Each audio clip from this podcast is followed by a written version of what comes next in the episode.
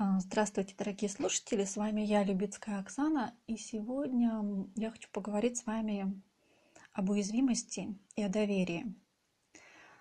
Как связаны эти два понятия, уязвимость и доверие, попробуем связать. Но сначала у меня такой вопрос к вам. А знаете ли вы о своей уязвимости?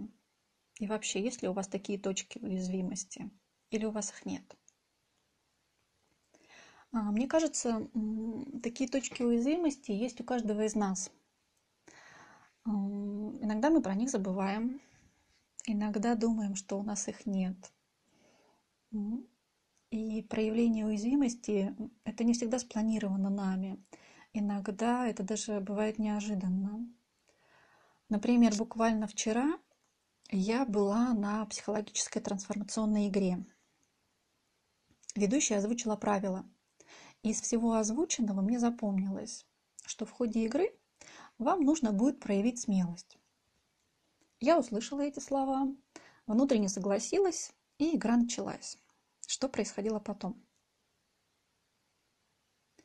Далее в течение всей игры в мои руки сыпались дары. А, то есть в данной игре были некие дары. И я их получала просто так. Это было интересно наблюдать за тем, что происходит, а, наблюдать за тем, как э, ситуации моей жизни отражаются в этой игре. Какие-то моменты происходящего мне нравились, какие-то приводили в смятение. А на одном из заданий а, стало страшно. И размышляя уже дома о том, что же произошло в тот момент, я поняла, что в тот момент в игре я столкнулась со своей уязвимостью. А, просто, знаете, так, лоб в лоб. А, уязвимость – это, конечно, не та компетенция, которую прокачивают на современных тренингах по увеличению разных других компетенций а, и других вещей. И с уязвимостью не всегда просто. Я размышляла, как так получилось, почему я попала в эту точку уязвимости стали появляться разные мысли, а вдруг тебя не примут с твоей уязвимостью или воспользуются, а может быть больно внутри. А, в сознание сразу, знаете, врывается миф о пресловутой ахиллесовой пяте, когда думаешь об уязвимости. А, и вот показать свою уязвимость, вот тут-то я и вспомнила озвученное в начале игры правило. Правило про смелость про то, что нужно будет проявить смелость. И вот это правило а, в моем случае применилось как раз в точке уязвимости. Вот быть уязвимым в кабинете психолога я знаю, что не страшно, так как пространство кабинета уже предполагает безопасность. Хотя, когда ко мне приходит клиент, и чтобы человек позволил себе встретиться со своей уязвимостью, должно пройти ну, несколько встреч точно. Я задумалась, почему мое попадание в уязвимость так засело в моей голове на целый вечер. А, так что даже я уснуть не могла в ту ночь. Я встала и решила поговорить с ручкой и листом бумаги. Итак, что такое уязвимость и почему она вызывает беспокойство? А, не заглядывая в умные талмуды и Википедию, я решила прислушаться к себе. Что со мной происходит? Когда я попадаю, попала в такую точку уязвимости. А, ну вот я столкнулась со своей уязвимостью. Почему я не могу уснуть? А, давно не попадала в уязвимость. Не помню, когда в последний раз попадала. Да, не помню. Хотя, хотя помню. А, и начали вспоминаться разные ситуации, и там тоже были люди. Но эти люди знали меня уже сто лет как. Или я их знала почти столько же. А, или это было закрытое пространство кабинета психолога, когда я была клиентом. И в тех и других ситуациях я точно помню, что не задавалась вопросом, зачем, почему я попала в собственную уязвимость. Я просто в нее входила автоматически, неосознанно, а, и выходила, и не мучилась никакими вопросами, спокойно спала ночами. Тогда, получается, попав в собственную уязвимость вчера, на на той игре, на которой я была, почему я испытала беспокойство? А, и ответ был таким. Потому что некоторых людей, присутствовавших на той игре, я видела в первый раз. Я их не знала, они меня не знали. И, возможно, мне хотелось э, сохранить некий образ себя, с которым я пришла на эту игру. Наверное, так. А, и тут задачка сложилась. На протяжении всей игры, что я делала, спросила я себя. Ничего не делала. А, я шла по ходу игры и получала дары. А, часто это было ни за что, просто так. А почему я получала эти дары просто так, ни за что? А потому что доверяла. Это тоже проявилось в конце уже игры. Я, конечно, не специально это делала, доверяла. А, и скорее я даже не знала, что доверяю. Неважно, чему в тот момент жизни, пространству, моменту, еще чему-то. И сейчас, анализируя, что такое доверие, а, мне кажется, что специально, сознательно доверять даже не получится. Доверие – это само собой разумеющееся, естественное состояние. Оно или есть, или его нет.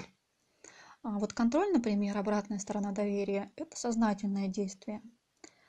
А доверие – это, конечно, отдельная такая неисчерпаемая тема. Хотя есть упражнения для того, чтобы подкачать мышцу доверия. И вчера на собственном опыте я увидела наглядно, как работает доверие. Но доверие работает в разных направлениях. Например, в двух гранях я его увидела в тот вечер. Во-первых, доверие принесло мне достаточно много разных даров.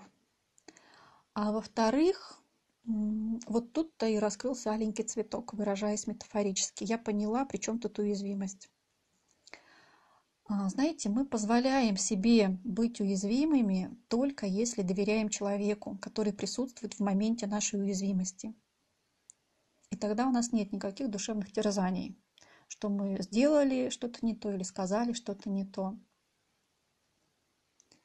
И так как вчерашний вечер был для меня проявлением доверия, то эта тема проявилась с разных сторон. Как приятных, так и не могу сказать, что неприятных, скорее это был новый опыт. И опыт действительно трансформирующий. Уязвимость непосредственным образом связана с доверием и с безопасностью. Уязвимость – это, это такой, знаете, внутренний болевой порог. У всех он разный. И иногда можно застрять в своей уязвимости разными способами причем. Например, грустными переживаниями или отчаянной истерикой. А можно пойти другим путем. Или, вернее, пройти сквозь свою уязвимость. Признаться себе. Ну да, я уязвима. Мне кажется, чтобы признаться в этом, тоже нужна смелость. Признаться себе в уязвимости – это значит признаться себе в том, что ты не безупречен, в том, что ты ранимый человек, не безукоризненный. Так чему же учит нас уязвимость? Уязвимость учит нас доверять. А, доверять ситуации, в которой находишься. Доверять тем людям, которые рядом с тобой в этот момент – даже если ты еще не очень хорошо знаешь этих людей, оказавшихся рядом с твоей уязвимостью. И они тебя также не очень хорошо еще знают. Без уязвимости, э, как ни парадоксально, нет отношений. И отношения есть там, где есть уязвимость. Уязвимость учит нас доверять жизни, даже если местами бывает больно и слезы наворачиваются. А без доверия не бывает даров просто так ни за что. Еще, мне кажется, уязвимость – это про некую настоящность. А, настоящность нас, наших проявлений. И чтобы пройти сквозь уязвимость, нужна смелость.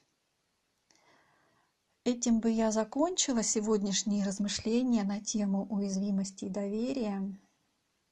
И хотела бы спросить вас, а что вы делаете, когда попадаете в точку своей уязвимости? Буду рада, если поделитесь в комментариях.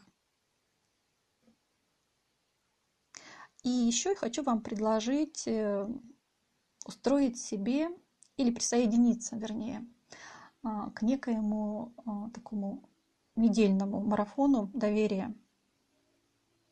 Посмотреть, насколько вы доверяете жизни, насколько вы доверяете окружающим обстоятельствам, насколько доверяете людям, которые рядом, насколько доверяете себе, и вообще какие у вас отношения с доверием, доверием к своей жизни. А в следующем выпуске я расскажу о своем опыте марафона доверия длиною в год. Ну что ж, а сейчас на этом все. До встречи.